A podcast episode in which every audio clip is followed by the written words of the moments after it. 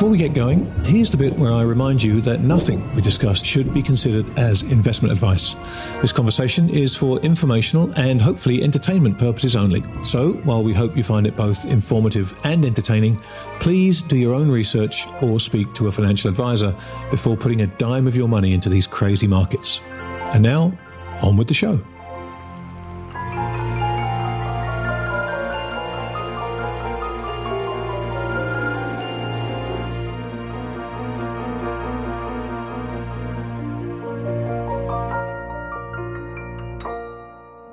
Welcome, everybody, to another edition of This Week in Doom. Joining me, as always, bringing the doom is the green chicken himself, Doomberg. Hi, mate. Grant Williams, how are you? Uh, where in the world do you find yourself today? Uh, we, we have a game uh, in the chicken coop here, whereas, uh, which is, um, you know, where in the world is Grant Williams? We, we pull up our map every time we talk to you and we try to put a pin on, on where you are. So I, I, I don't think I know anymore. I'm so upside down with all the all the travel and the jet lag and God knows what. I, I don't think I know. So if you if you find out, you, you'll tell me, right? Yeah. so, mate, listen, um, we have a guest joining us shortly, but before we get to that, I'm curious to talk to you because you and I haven't really had a chance to speak because of all my travel about uh, the launch of Doomberg, the official launch, which we, we spoke about last time, and I'm, I'm dying to hear how it's gone from from a very uh, selfish perspective because I, I know that journey, I know what it's like, and I'm curious to, to hear your experience with it. It's um, it's not a it's not an exaggeration to say that it is simultaneously the most thrilling and humbling experience of our lives. Um, really, truly, forever indebted to to you for your support. But um, we're one month in, and the response has been um, overwhelming. We're um, already in the top three paid finance substacks in the world, which is amazing considering that we've only published one piece behind the paywall right. um, just, just just a few days ago, and um, really grateful to you and grateful to our readers and our subscribers and to the listeners of this podcast that crossed over and subscribed, and re- really grateful to Substack as a platform. Um, we were talking before we started recording that this really represents personal sovereignty. You know, we we we do what we love, and um, there's enough of a market for it. We've earned the business from enough people such that um, this could theoretically be the only thing we do, and uh, what a gift that is. And so we couldn't be more grateful, couldn't be more thrilled. Um, it's really almost unbelievable. Um, it's the one year anniversary of publishing our first piece um, as we're recording this, and it's a pretty amazing journey.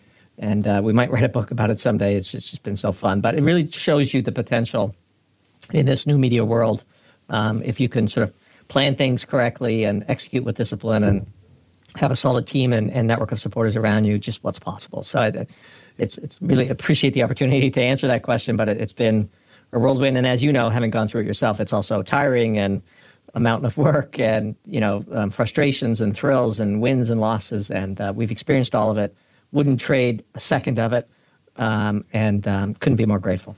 Well, you know, it's it's funny. I, I, wanted people to get a chance to hear that because I, I, think so many people have followed your journey, both people who have become avid readers of your work, but also uh, one of the main reasons for doing this podcast, you and I, was to help people trying to take that journey and, and help a get, get them some exposure to an audience that, that is curious to find out new perspectives, new ideas, but also for them to try and follow your journey and get a sense of how to make a business out of creating great content. It, it's not a straightforward thing to do.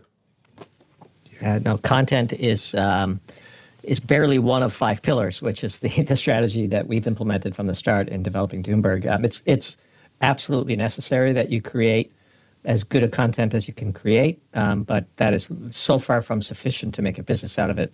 Um, that that that lack of realization of just how much the other four pillars come into play is the is the genesis of the downfall of, of most people who make a crack at doing this but don't ultimately succeed. And as you know, we've we've tried to be as open and generous and authentic about this as possible, and we, uh, uh, you know, modeling your behavior, have tried to help as many fellow content creators as possible.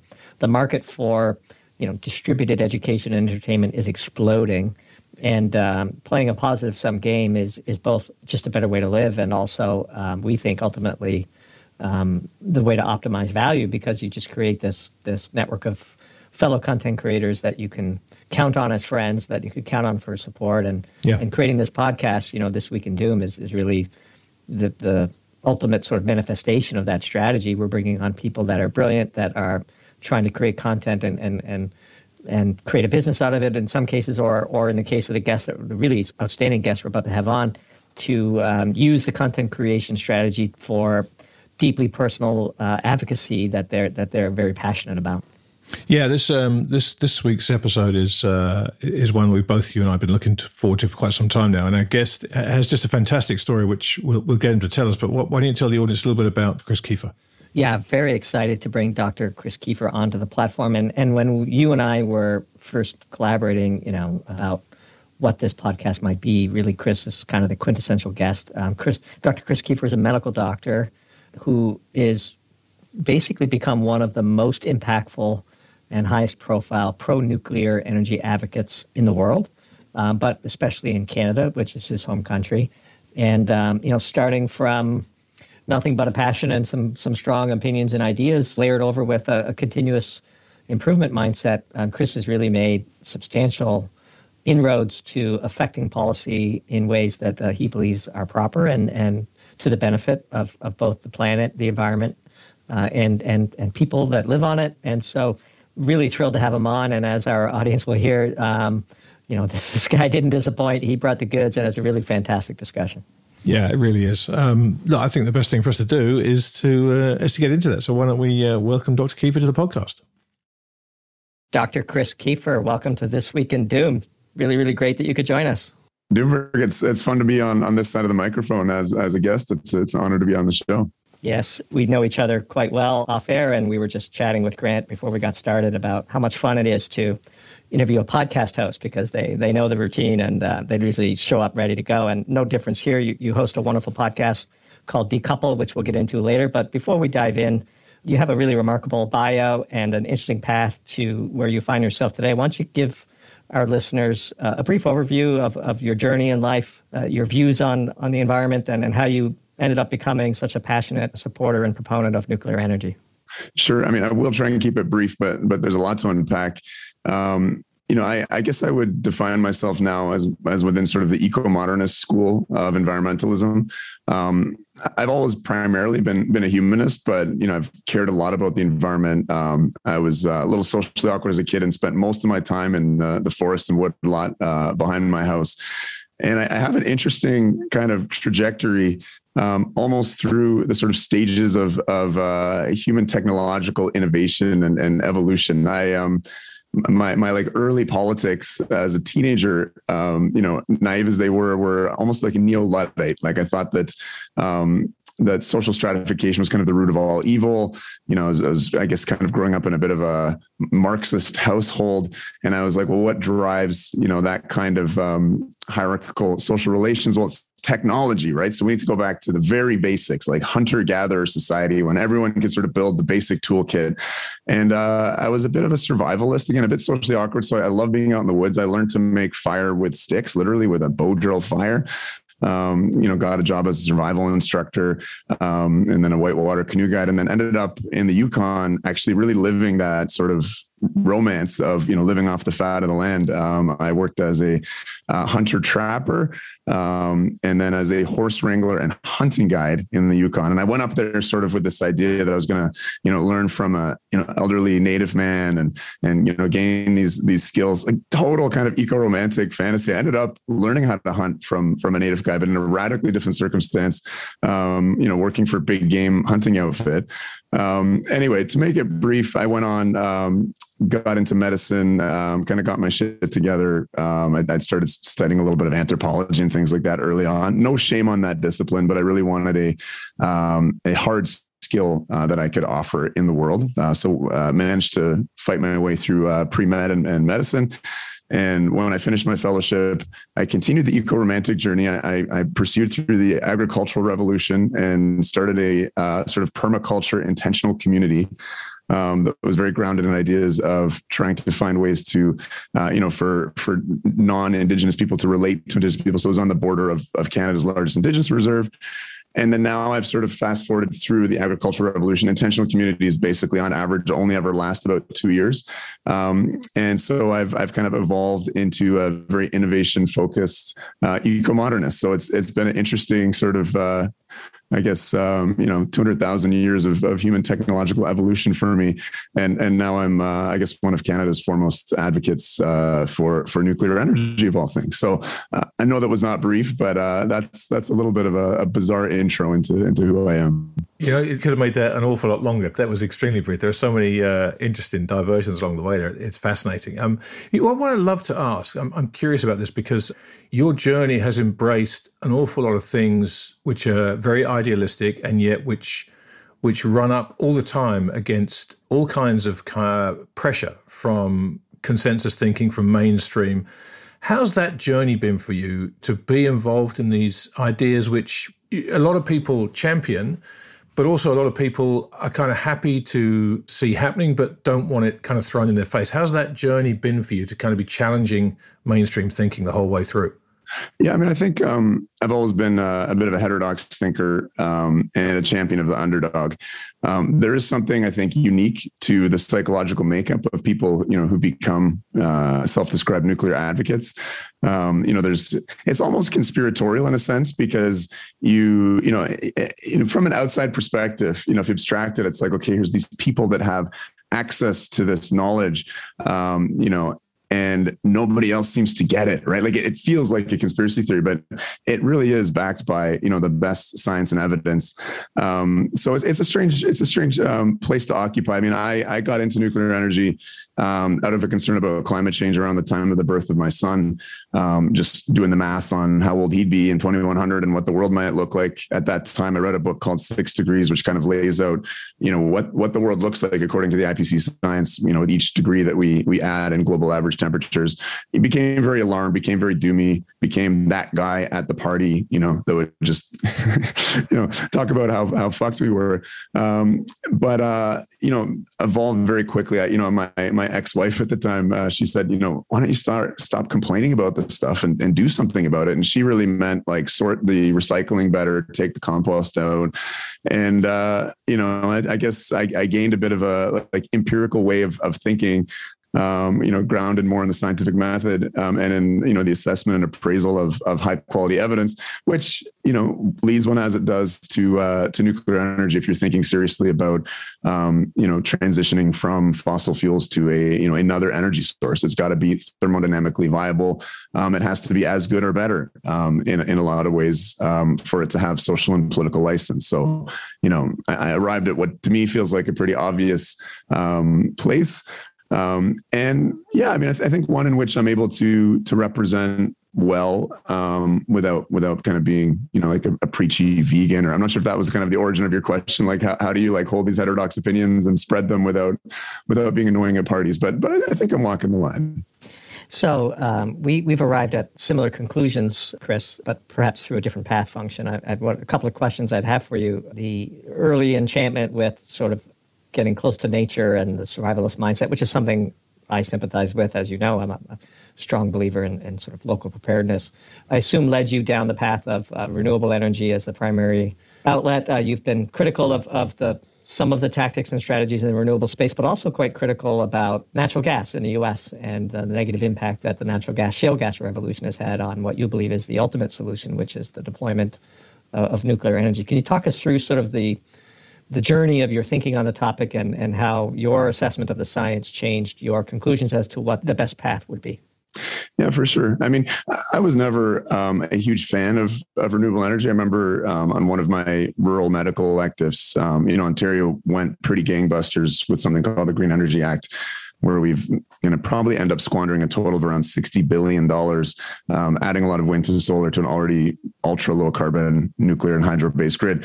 Um, but I remember driving through, you know, the countryside and seeing these windmills everywhere and aesthetically thinking, God, these things look awful, but you know, it's what we've got to do if we're serious about climate change. I'm just going to have to put up with not really liking seeing, you know, a beautiful landscape industrialized. Um, so that's obviously changed. I mean, in regards to um, regards to natural gas, I mean, my my um, thoughts on this, you know, have become a lot more nuanced and complex. You know, I have to really stress here. I'm a, I'm a medical doctor who's been obsessing over energy for only about four years now. Uh, you know, I'm not an engineer. I'm not. I don't have a background in heavy industry and supply chains, uh, which is something I so appreciate about talking with you, Doomberg. Um, and so, you know, just looking at um, the nuclear renaissance of the early early 2000s, you know, when uh, we were we were seriously looking, you know, like we were hitting into a sort of supply um, peak oil situation. Um, you know, whenever in my reading of, of energy history, um, whenever fossil fuels become constrained or expensive, as they did in the OPEC crisis or as they did with concerns about uh, peak oil, um, nuclear is back on the table because again it is really the only thermodynamically um, feasible evolution in in human energy use. And so i guess i just had a chip on my shoulder looking at the failure of that of that nuclear renaissance in the 2000s which is multifactorial. You know it had to do with um, you know an obsession with new designs that we thought would solve all the problems or the supposed problems with uh, you know a legacy uh, nuclear um, as well as you know trying to build these complex designs that no one had experience with by you know a completely atrophied uh, nuclear construction force. Uh, you know, it's interesting how that's evolved more recently, um, and honestly, that has a lot of, a lot to do with uh, with your work, Doomberg, and and a, and a few other energy thinkers here. Václav Smil is obviously a huge influence. You know, that whole idea that listen, we live within a fossil fueled civilization. Um, cement, steel, fertilizer sort of underpin everything. We cannot take those things for granted. And, and certainly at present and into the foreseeable future, um, these will be supplied uh, by fossil fuels. We just don't have other other processes in order to, to, to do those things, particularly at scale. Um, and so I have a more, I guess, a more nuanced view. Like I remain, uh, you know, a serious climate hawk. I think it's a, a crime to burn natural gas as base load. Certainly, I think there's a role uh, for peaking within electricity systems. But you know, as as you've pointed out, and as others have pointed out, um, I think Alex Epstein says this. You know, like fossil fuels are the food of food.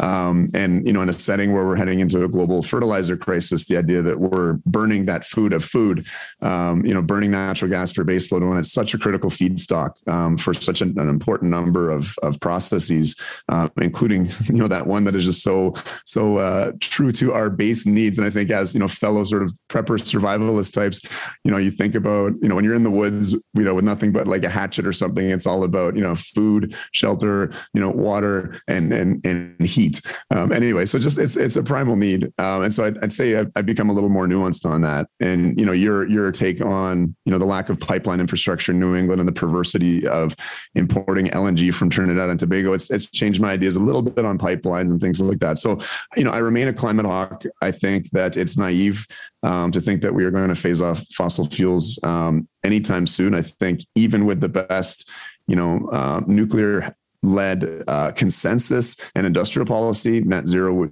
is a, a centuries project, not a decades project. Um, so, you know, I, I, think my thinking has become a lot more complex on the matter, you know, as it tends to do as, as you climb the sort of Dunning Kruger curve and, and get higher up the mountain, you realize just how, how bloody high the mountain is. Isn't it pleasant that intelligent people can exchange ideas and sometimes slightly modify the opinion and beliefs of the other? Such a rare thing in today's modern hyper toxic social media world. And uh, we could go on about um, how you've changed some of my thinking too around um, um, solar and, and so on. But I've actually got a couple of questions on nuclear that I'd love for you to address for our audience because it's really fascinating. One is the biggest sort of pushback that I think is a canard is the whole nuclear waste uh, fear mongering. Maybe you could address uh, once and for all and, and put to bed what the sort of real issues are and, and how difficult they are to solve on that. And then perhaps after that, really exciting work going on, some of it in Canada around small modular nuclear reactors. Maybe you could give our listeners an update on what the progress is, what the excitement is all about, and how fast the technology uh, could be deployed, and, and so on. So that those two questions, take them in, in whatever order you'd like. Sure. Yeah. I mean, the waste thing is is such an interesting bogeyman, and it's you know, uh, I think in the words of Isabelle Boemeke, the Brazilian fashion model turned nuclear influencer, it's a bad meme, right? It has really seized over popular consciousness. It's almost like you know a, a, cognitive cue that you say nuclear and people immediately make that word association in their brain to waste. Um, you know nuclear waste is probably one of the greatest strengths of the technology to be honest. Um, because of the extraordinary energy density of uranium we use so little of the stuff in our power plants. Um, you know the canadian statistics are in the 70 years of civilian nuclear energy the waste we produced would fit in one hockey rink Canadian reference there, um, piled uh, about a telephone pole high or 32 feet high. So there's very little of it. It is completely contained. You know, uh, the folks at Environmental Progress under Michael Shellenberger spent a long time trying to comb the world's literature and news reports and find a single death as a result of stored civilian nuclear waste.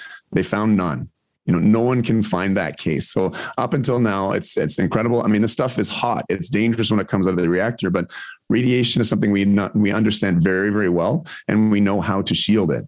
And you can walk around these spent fuel bays. You could spend you know the whole year in there and your dose would be lower than many many places in the world. And i mean of course there's no reason to spend a year camping out in a spent fuel bay um, but people obsess about you know the the long lived nature of it. Of course, you know as you know as a as a chemist, um, heavy metals are are the true forever waste. You could think about CO two as essentially a, a you know a, certainly a long lasting waste in the atmosphere, which is changing atmospheric concentrations and and has major implications for um, you know the livability of of large sections of the planet. But you know to cut to the chase, you know one of the long term solutions is uh, deep geologic repository. So putting the stuff underground, you know in suitable rock formation formations, sometimes up to a uh, you know half a kilometer underground. Now, the industry itself is its own worst enemy here because fundamentally the rock is the barrier.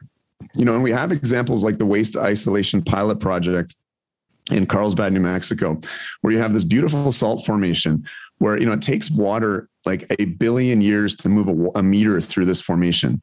So really you can just put the waste you know in its existing containers straight into this setting. In Ontario, you know, it's, it's, the geology is not quite as favorable. It takes a million years for water to move a meter. And the reason I'm saying water moving a meter is the mechanism for nuclear waste to get out into the biosphere and hurt anybody is that water needs to get inside of this repository, get through all of these um, engineered barriers like the bentonite clay, the copper canisters that are corrosion resistant, particularly in an anaerobic environment, the steel, the zirconium uh, lining on the fuel, and then dissolve a ceramic pellet again in an anoxic environment the, the electrochemistry of that doesn't work well. And then if it were to succeed it would need to dissolve the ceramic and carry these dangerous radioisotopes in solution through rock. You know the isotopes are avidly binding everything around them. Never mind that but it takes a million years for those radioisotopes in solution to move through the rock. By that time, they're inert essentially. They're heavy metals because it's uranium, right? But even after a thousand years, um, the only way for that nuclear waste to harm a human is is to eat it because you know radiation is made up of gammas and alphas and betas.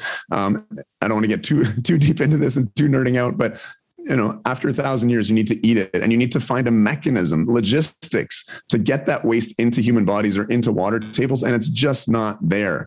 So, you know, I know I've given you a bit more of a technical deep dive on the waste than I would if I was just, you know, talking to the general public about this. Um, and that is a flaw when you start nerding out on this. Sometimes you get a little too technical. But I mean, the, the, the key message is, is that you know, people worry about waste because they think on civilizational time scales, shit, if we have to store this stuff for like 10,000 years, there's been no human civilization that's endured that long. We're putting it in geology. So we need to think about geologic time scales. You know, in Ontario, the rock we're looking at is 300 million years old. You know, we can characterize it very, well. Geologists are really smart, right? We spend a lot of time drilling cores and analyzing rock. We know a lot. You know, we know about the existence of the dinosaurs because of geologists. We can date things very well, et cetera. Um, and so, yeah, fundamentally, the rock is the barrier. This is an, a solved problem. We solved it at WIPP, at the Waste Isolation Pilot Project, which is for weapons waste, which is liquid and harder to store. So it's absolutely solved and solvable for, for power plant waste. There's not much of it. The rock's the barrier. That was a bit of a, a long answer. Um, but getting onto your, your SMRs question, you know, um, I tend to actually be a bit of a skeptic on SMRs. Um, I think they're they're absolutely necessary. I think that they, you know, small modular reactors, particularly in in you know uh, centers where there's smaller grids, certainly mining, um, off grid applications, it's it's very important. And and for countries that just have small grids, you don't want to install a power plant that's more than ten percent of the uh, the the grid demand. Otherwise, if it goes offline, it could lead to some instability. So there's definitely a role for them. Um, you know, as a climate hawk, um, when you look at you know this electrification project where you're trying to electrify large sections of the economy that are currently fossil fueled, you see that it's it's absolutely insane the, the the scale of infrastructure that needs to be built. So there's lots and lots of room for building big stuff. Um, and, and a lot of the appeal of, of SMRs is because we only have sort of social and political license in the West for the things that seem not like the other girls, not like that that legacy nuclear, right? All that aside, you know, the SMRs are important and Canada is particularly relevant because we're a first mover in the West on this. You know, the Chinese have already done it. Obviously, I mean, the US military has done it, you know, all aircraft carriers and nuclear submarines, et cetera. But in terms of a, you know, commercial, uh, you know, grid connected power plant, we're the first movers on it. We expect to have it built and hopefully grid connected by the end of the decade. Um, and we hope to capture a bit of that supply chain because there's big interest um, in Europe in particular um, for for building out the same model. Um, so you know, I think it's uh, it's certainly a, a, strength for Canada, and I'm happy to sort of talk about why I think Canada is so relevant in the West um, when it comes to nuclear and why you know we i think hold a lot of hope if if if we can shift the politics and really get our government to be enthusiastic about nuclear Chris, I'm going to leave the science to our green friend because he's the scientist. So it would be foolish of me not to do that. But um, I'm really curious about you know, that, that, whole description you gave us about how this problem is solved. You know, I'm I'm very open minded about all this stuff, and I, and I'm happy to talk to people that talk about climate change on one side. I'm happy to listen to people who have differing views. You know, I, I had a couple of podcasts not that long ago where two guys talked within an investment context, i.e., everybody's on one side of the boat I've done my research and I see that we could be going into a global cooling cycle, and therefore, here's what I think it might do to commodities. And the blowback from just those comments was extraordinary to me. You know, a very sane, remarkably tolerant audience who are just curious truth seekers, completely unwilling to even listen to the rest of those conversations because 30 seconds out of an hour, someone said, you know, I've done some reading and I think this might be a potential problem. And if that happens, here's what I think will happen to corn yields. And so you know, the whole discussion I find very interesting to me. And when you talked about this problem being solved, what you just laid out there in terms of you know rock permeability and what would have to happen for this thing to be a problem, remarkably clear cut to anybody listening to this without a knowledge of the fundamental science behind it. And so I wonder why it seems so difficult. And yes, we can all point to Fukushima, we can go back to Hiroshima and Nagasaki, and we can look at the carnage that nuclear can cause. But when you talk about it like that, it seems remarkable to me that nuclear energy is such a problematic discussion for leaders to say, listen, this is the science. Here we are. This is our, by far, our simplest, most straightforward green solution. We are going to do this. And this is the right thing to do. Why is that so difficult, do you think? I say two things. Um, you know, and, and I, know I was born in 1982. The, uh, Soviet Union collapsed. You know, within my living memory. But you know, my dad uh, did duck and cover exercises. Was around during the Cuban Missile Crisis. You know, and and I've I've done a little bit of of uh, reading. There's a great book by a guy named Spencer Weart um, called "The Rise of Nuclear Fear." But I mean, you know, even back in the 50s, they were putting small towns in the U.S. through drills, right? Time drills of you know, get into basements, get into your bomb shelters. Okay, how did everybody do? Okay, you didn't do very well this time. You know, 70% of your town died, right? I mean, these were absolutely terrifying times. And, you know, I think it's it's a common thing throughout human history. Every generation has their apocalyptic vision of, of you know what that might be. It might have been more religious at certain points. Certainly, we had very good reason during some of the tensions and flare-ups within the Cold War um, that that could be a nuclear weapons thing. And it's very hard to disentangle the sword versus the plowshare when it comes to nuclear. Um, again, given that the technology began, um, you know, its first exposition was, you know, in a military application with with a bombing that was, uh, you know, dreadful. Right. So um, that's that's a, a major hangup and a thing to push back. It's very interesting looking at, you know, the early Atoms for Peace initiatives. Our friend the Atom, uh, you know, Walt Disney production. Um, you know, Walt Disney was a huge pro nuclear energy guy. Um, and there was um, interestingly enough, I mean, so much hope about it. And, and I mean, you know what's what's um, you know the the use of radiation for you know mutagenesis to create new crop varieties for um, you know medicine it's extraordinary. Um, you know what the technology in terms of again the sort of plowshares side of it has to offer humanity. And it's you know it's definitely saved orders of magnitude more lives than it's cost even if you factor in um, those bombings. But but you know the weapons thing is a is a huge hangup um, and you know, our you know those weapons still exist. I mean, Putin was sort of testing the readiness of his nuclear uh, arsenal prior to uh, the invasion of Ukraine. That was a little bit of a reminder, you know, of again, I think what earlier generations lived under the fear of. I think the second reason there's so much of a hangup is that we have, especially in the US and probably Europe as well, but in the US in particular, a very well financed group of anti nuclear NGOs. Um, you know, Michael Schellenberg has done a good analysis of this, but you know, the combined annual operating budget of the big four environmental groups that take a strong position on nuclear energy. So, you know, National Resource Defense Council, uh, Sierra Club, um, Friends of the Earth, et cetera, is a billion dollars right?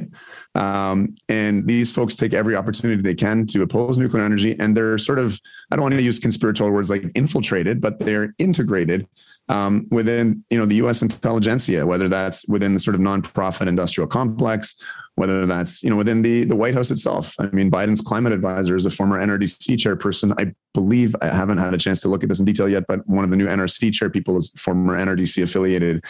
Um, so they have a outsized impact um, in policy discussions and in, and in cultural discussions. Um, and that is what I think is interesting when I make comparisons um, between the US and Canada and our mutual prospects of, of a nuclear renaissance. Um, and it's, you know, it's this kind of maybe is going to expose some of my, my lefty roots here, but it's a very interesting phenomenon in the States. You know, as a tax shelter, um, wealthy Americans, rather than paying tax, are able to divert some of that income um, towards you know foundations, towards charities, um, and you know it's I think a very libertarian impulse of like, yeah, I mean, I don't I don't want to fund some of the bullshit my government's up to. I'd like to fund these ideas that I hold dear. I'm sympathetic to it in a sense, uh, but the the the blowback of that is is that you have um, very well financed environmental NGOs whose you know aims might be environmental but are Malthusian to the roots. And in fact the outcomes of, of their activism are are anti-environmentalist. I mean just look at the closure of indian point that was championed by the national resource defense council and celebrities like mark ruffalo. You know there's been a massive increase in fossil fuel burning after the closure of that plant so i mean those are i mean there's many more reasons than that but i'd say weapons and um, you know the the incredibly powerful environmental organizations um, are are you know have a huge role to play in this, and particularly with the propagation again of what I'm calling and what Isabelle Boemeke calls the bad meme, right? Of nuclear waste bad or nuclear dangerous or bad. These are these are widespread um, cultural memes that that are you know kind of default positions and you know, Doomberg asked me earlier, like, what were your ideas about renewable energy when you were young? They were a little bit undefined, and I didn't like the aesthetic, but but I thought, okay, it's a sacrifice we have to make. In terms of nuclear, I mean, I was I was terrified of nuclear. I grew up in Ontario. We're 61% nuclear. Um, one of our plants is, you know, pretty urban. It's about 30 kilometers away from where I'm sitting right now. And when I used to drive by the plant on one of our big highways, I used to hold my breath, which is just hilarious because this plant produces no air emissions and it you know, it's a four gigawatt nuclear plant. It was supposed to be a four gigawatt coal plant. Um, and just, I mean, you know, as a physician who's looked into, you know, issues of air pollution, um, you know, it's just, it's just, it's a funny irony, but you know, there we have it. The bad meme, um, you know, is part of my sort of tribal identity as a kind of lefty environmentalist, you know, uh, activist. Um, and uh, it's going to be tough to sort of uh, shift that meme. Um, but I do, I do see it happening. I'm hopeful. One of the things I really admire about your work, Chris, is your willingness to dive into the trenches uh, personally and to deploy time and, and resources towards causes that you're passionate about. And um, one of the things that I noticed, and one of the reasons why we had to reschedule the original recording of this podcast, is you were invited by some politicians in Canada to testify before some committees. Maybe you could fill in the audience what that was, how that came about, and what that experience was like. Because you know, it's one thing to tweet about issues on Twitter or even to write about them on Substack or to talk about them on a podcast, but it's a whole thing altogether to be invited by people that have the uh, authority and the power to do something about it to be able to express your opinions on the subject. Yeah, it's, it's very interesting. I mean, the path towards making this this testimony, is sort of like the pinnacle of my advocacy so far. Um, there's going to be more heights to come, I'm sure, but you know, I started doing nuclear advocacy in 2019, um, set up some tables in our, our main square here in Toronto and, you know, talked to mostly kind of homeless people and passersby, right? And three years later, I was shaking the hands of cabinet ministers, um, discussing nuclear energy with them, uh, presenting to uh, both the caucuses of, of the main, uh, main political parties here in Canada. And I was invited um, by uh, one of the conservative members um, to, I was nominated, I guess, to provide uh, testimony at a um, standing House of Commons committee on creating a fair and equitable uh, energy transformation. I mean, we hear the buzzword just transition, and I think that's the kind of easier way to put it. But they're looking at, or supposedly looking at this question of if we're going to be transitioning fossil fuel workers onto something else, into a clean energy economy, how can we make that just? And there's a, t- a lot of PR and fluff in this game, right? There's a lot of pictures of actors with hard hats on, smiling in front of solar panels and wind turbines. And there's very little substance uh, in this debate. Um, and so I thought I'd bring some substance. And, you know, I do have a real history, you know, within the left and within labor, I guess. Um, I was on my first picket line. I was dragged out there when I was like 12 years old. So I've been kind of immersed in that culture. Um, but fundamentally, this question of you know a just transition, there's there's huge skepticism amongst the labor movement and amongst fossil fuel workers because you know they I think they see through the PR bullshit, frankly, of this just transition language. They see that it's being written by you know academics living off of soft money and you know in universities um, with no uh, experience, no um, engineering discipline, no understanding of you know supply chain or of energy production, and they see that a wind and solar farm is a workerless facility. There's no jobs there once it's been slapped up. Um, and I think they also see that the wages paid in these jobs are, are probably 50% of what they're currently earning.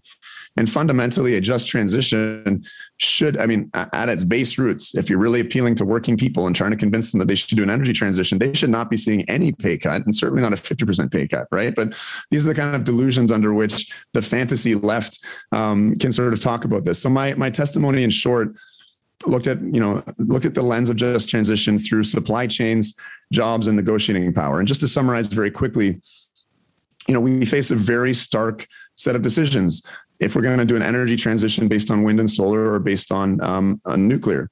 And those really are our only scalable options because hydro is, is quite tapped out. We've done the best rivers and it's shown to be extremely vulnerable to climate change. Just look at, you know, what's happening in the Columbia River in the States, for instance. Um, so, you know, we're left with potentially scalable options, wind, solar, nuclear.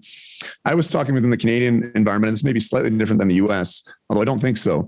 You know, 96% of um, the, the nuclear supply chain is right here in Canada, from the mines to the fuel fabrication uh, to the heavy industry operations, maintenance, um, spent fuel handling. We capture all of that value. If we're talking about the scale of, of energy production required to meet net, net zero goals, we're talking like doubling or tripling our grid. We're talking hundreds of billions of dollars of investment.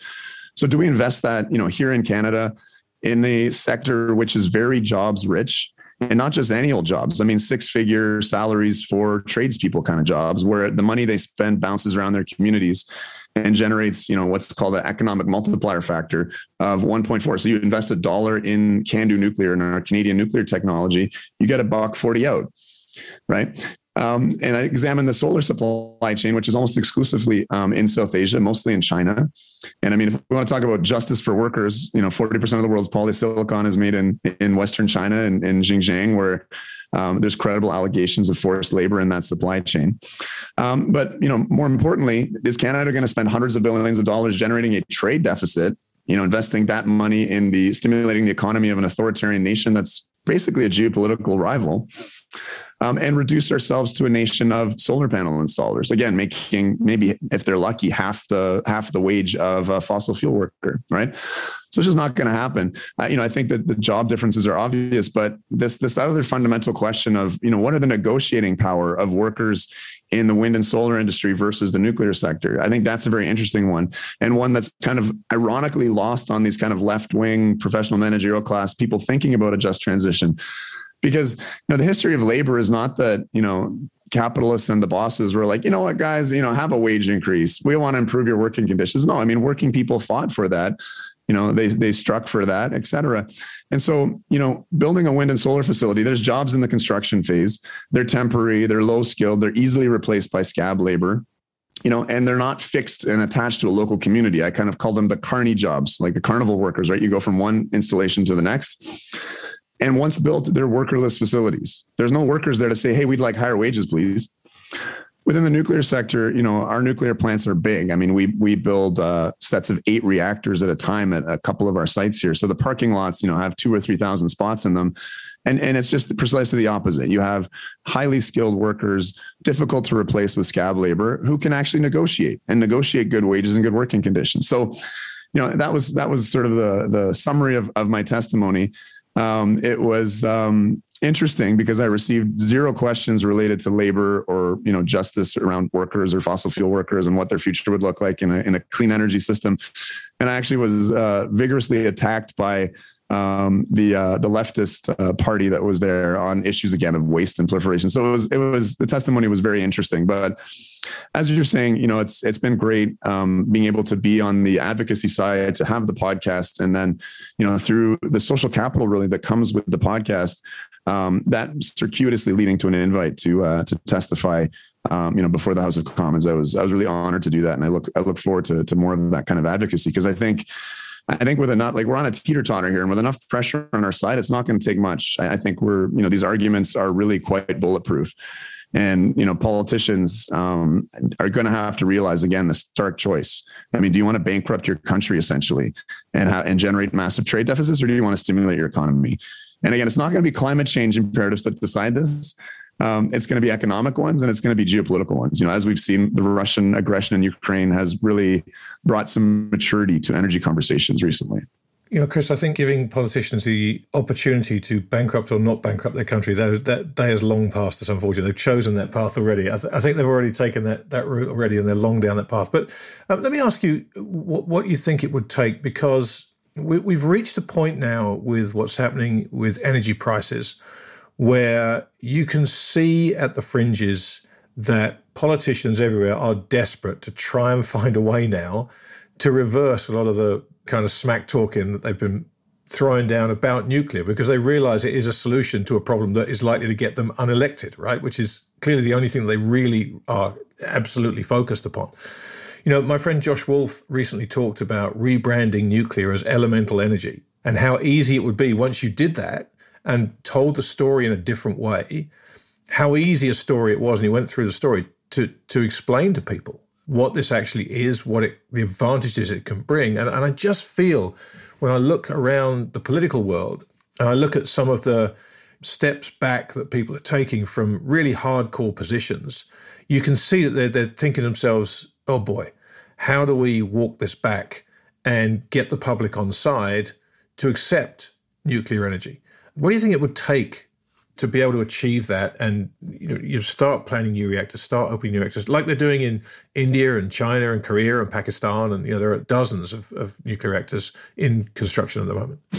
Yeah, I mean, I, I think this elemental energy and rebranding thing is is uh, is interesting. I remember reading a, a great book by I think Jonathan Goldstein and he, he just started off talking about this miraculously miraculous energy form where you know a truckload of fuel right. runs this enormous plant, et cetera. I mean, and he used the, the, the Swedish word kärnkraft, and it just sounds so nice. It sounds like a bunch of you know Scandinavians doing arts and crafts or something. Or um, and then of course or something. Yeah, yeah, yeah. He reveals that it's nuclear. I mean, I think those are those are nice ideas and thought experiments, but not kind of fully thought out and, and mature enough in terms of having this broader conversation.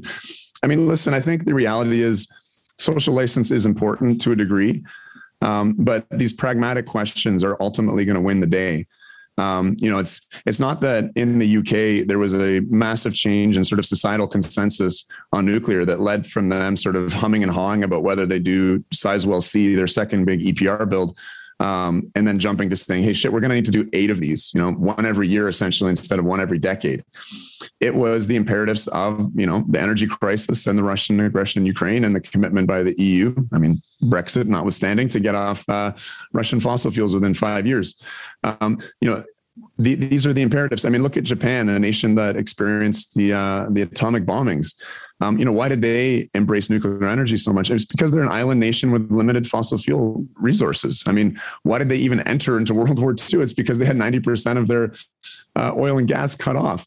Um, it's it's these kind of pragmatic imperatives that are going to lead to the the policy turnaround. And I think there's such a temptation, you know, and I fell prey to this early on as well in my early days of nuclear advocacy, to argue with the people that yell back the loudest at you. Um, and in many senses, that can become an enormous waste of time and effort. I quickly decided, no, I want to actually, you know, make political change happen. I need to start talking to media and politicians, and that's really been the focus of my work.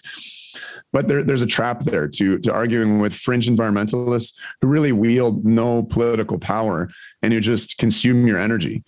Um, you know, again, I, don't want to minimize the political power that the environmental NGOs have in the states because again, you're talking about a billion dollar operating budget uh, for these groups in a, in a, combined sense, and I'm probably underestimating.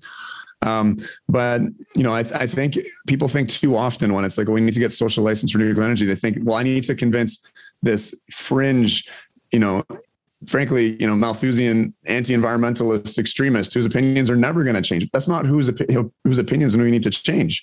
We need to change the political center, right? Um, we need to we need to convince the voter. Um, and you know, again, I, am not as intimately familiar with the U.S., but I think around the world that that's an, an easier matter to do.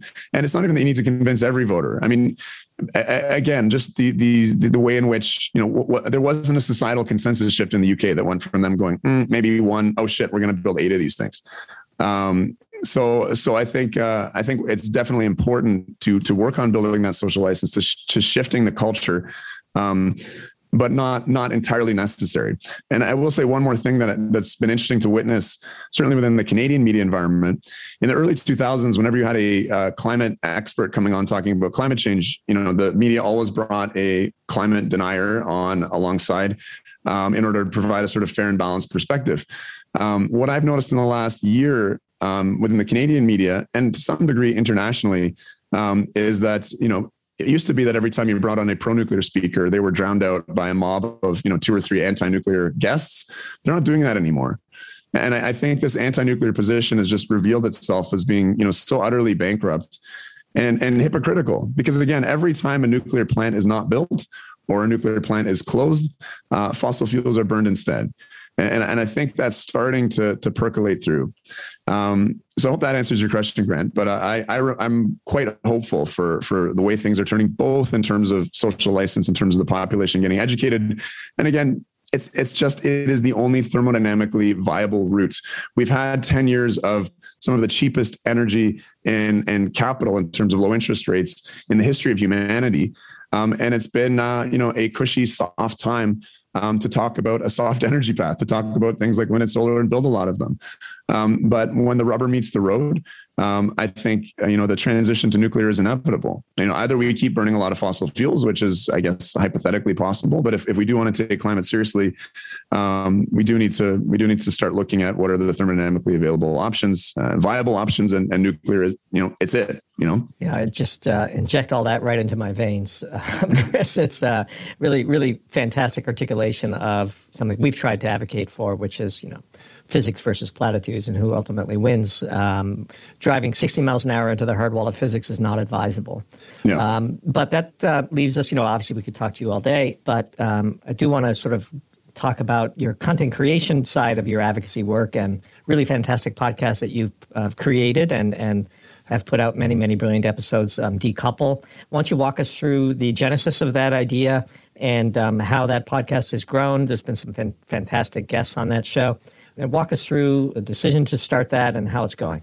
Yeah, I mean, so again, around the around the time of the birth of my son, I started thinking about these questions seriously and pushing a, a baby carriage and you know, a book in one hand. I, I did a lot of reading. Um, I was uh, I did college radio, um, you know, in in my twenties, and I just found it to be this uniquely interesting medium where I could read a book and actually convince the author to sit down and you know spend an hour with me. And I, I just I love spending time with brilliant, intelligent people.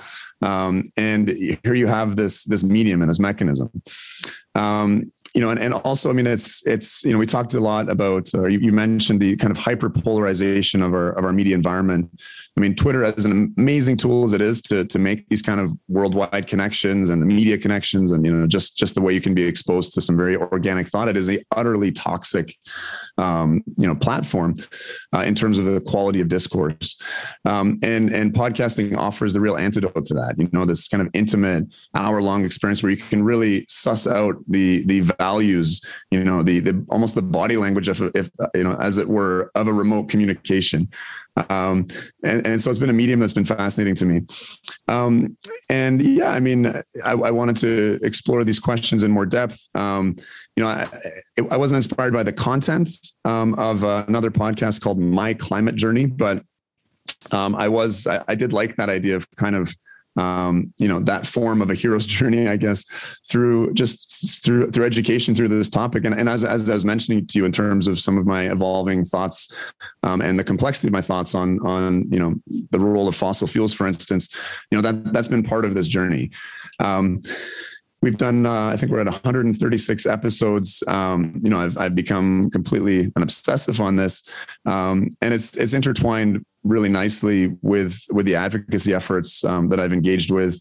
Um, we took the show on the road to COP26 um, and had some very interesting interviews there. Um, I had a bit of a uh, one of my funnest interviews was um, interviewing the head of the German delegation there, and um, we'd actually gone to uh, something called the New York Climate Hub the day before, which is kind of a conference outside of a conference. The New York Times rents this, this, huge building, renovates it, and does a lot of their media work from outside the conference. And we'd gone there, and you're given a pass that says New York Times on it.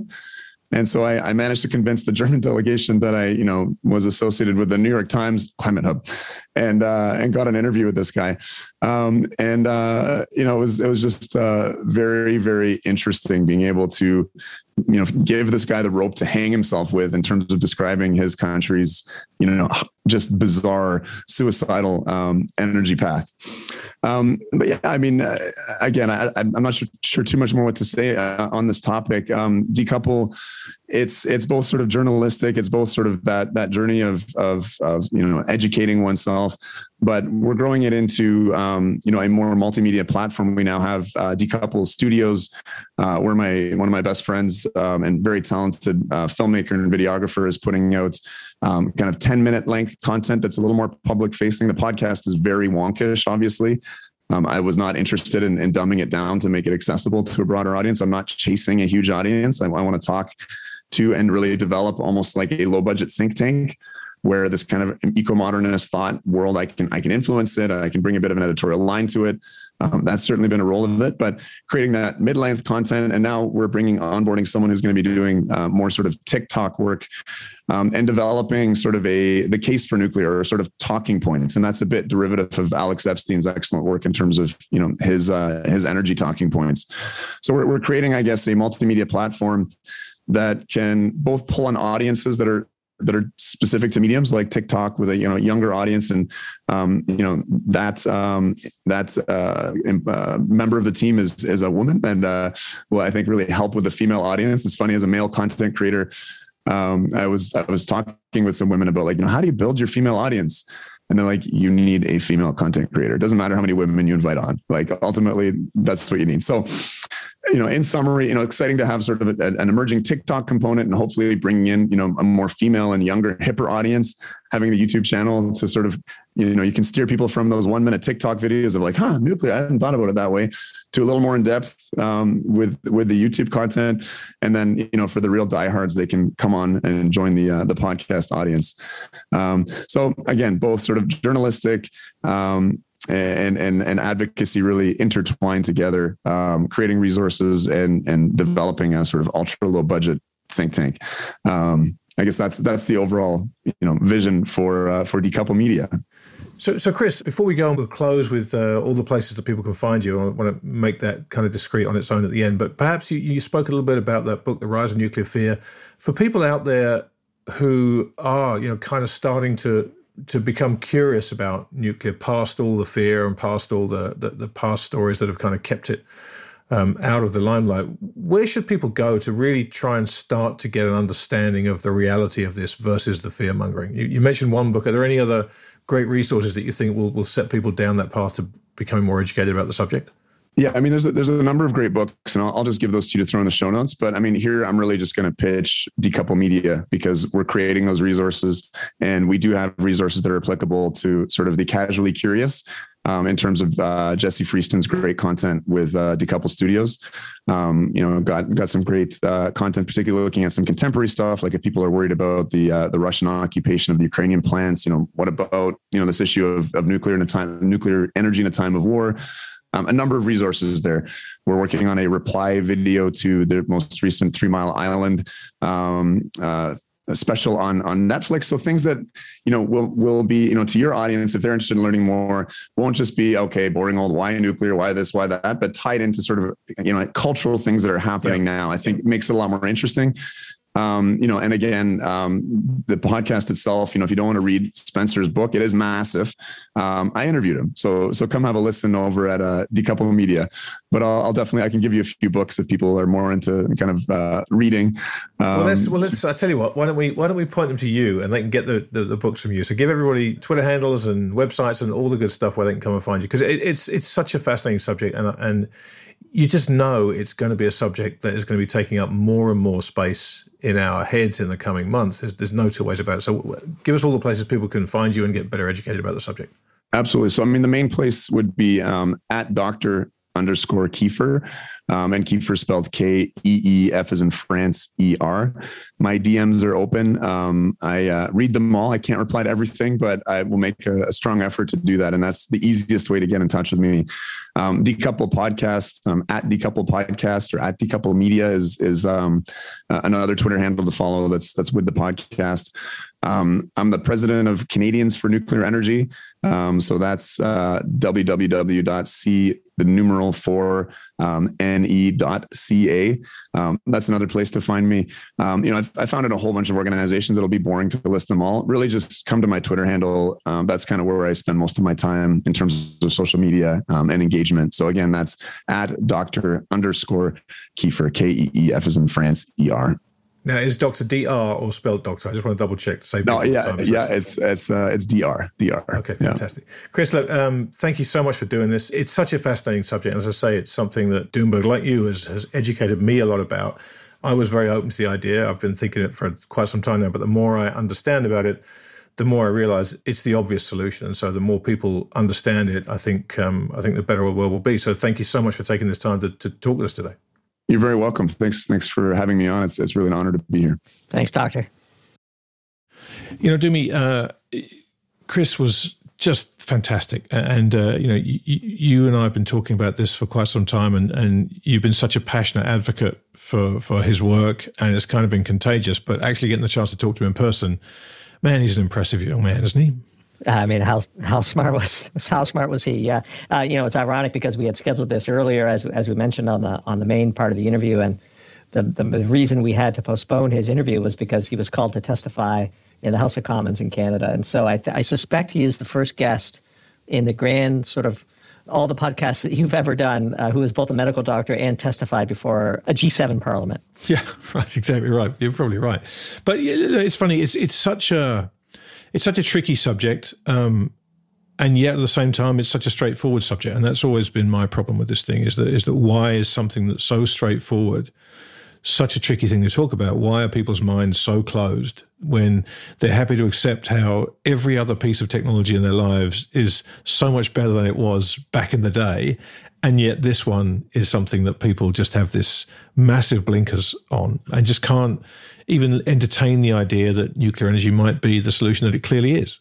And, you know, if there's one thing our listeners take away from this podcast, and I want to reemphasize what Dr. Keefer said during the interview, it's the total canard that is the nuclear waste fear mongering that has probably been the most effective meme, as he described it, that has stunted the development and, and proliferation of clean, safe, carbon free nuclear energy, which is truly the most viable alternative to the worst aspects of our fossil fuel economy. And there is no path to net zero that doesn't involve a renaissance uh, within nuclear. And if we're dumb enough to allow the canard type arguments of nuclear waste to shape public opinion, then shame on us. Well, here, here. And uh, hearing a chicken talk about canard is always entertaining, I have to say. Um, anyway, listen, Doomy, it's been fun as always. Before we go, let's just remind people where they can follow you and your newly minted Substack. Yes, you bet. Doomberg.substack.com. And then you can follow on Twitter at DoombergT. And uh, also grant-williams.com for my humble co-host who who doesn't take enough of uh, each opportunity to um, to uh, brag about his work. Although, of course, by definition, if people are listening to this, then they're already subscribers. So I guess uh, you get you get a pass on this one. You're going to end up fricasseed, my friend. Listen, it's always fun. Thanks for taking the time to do this. And uh, what do you say we do it again uh, sometime soon? Can't wait.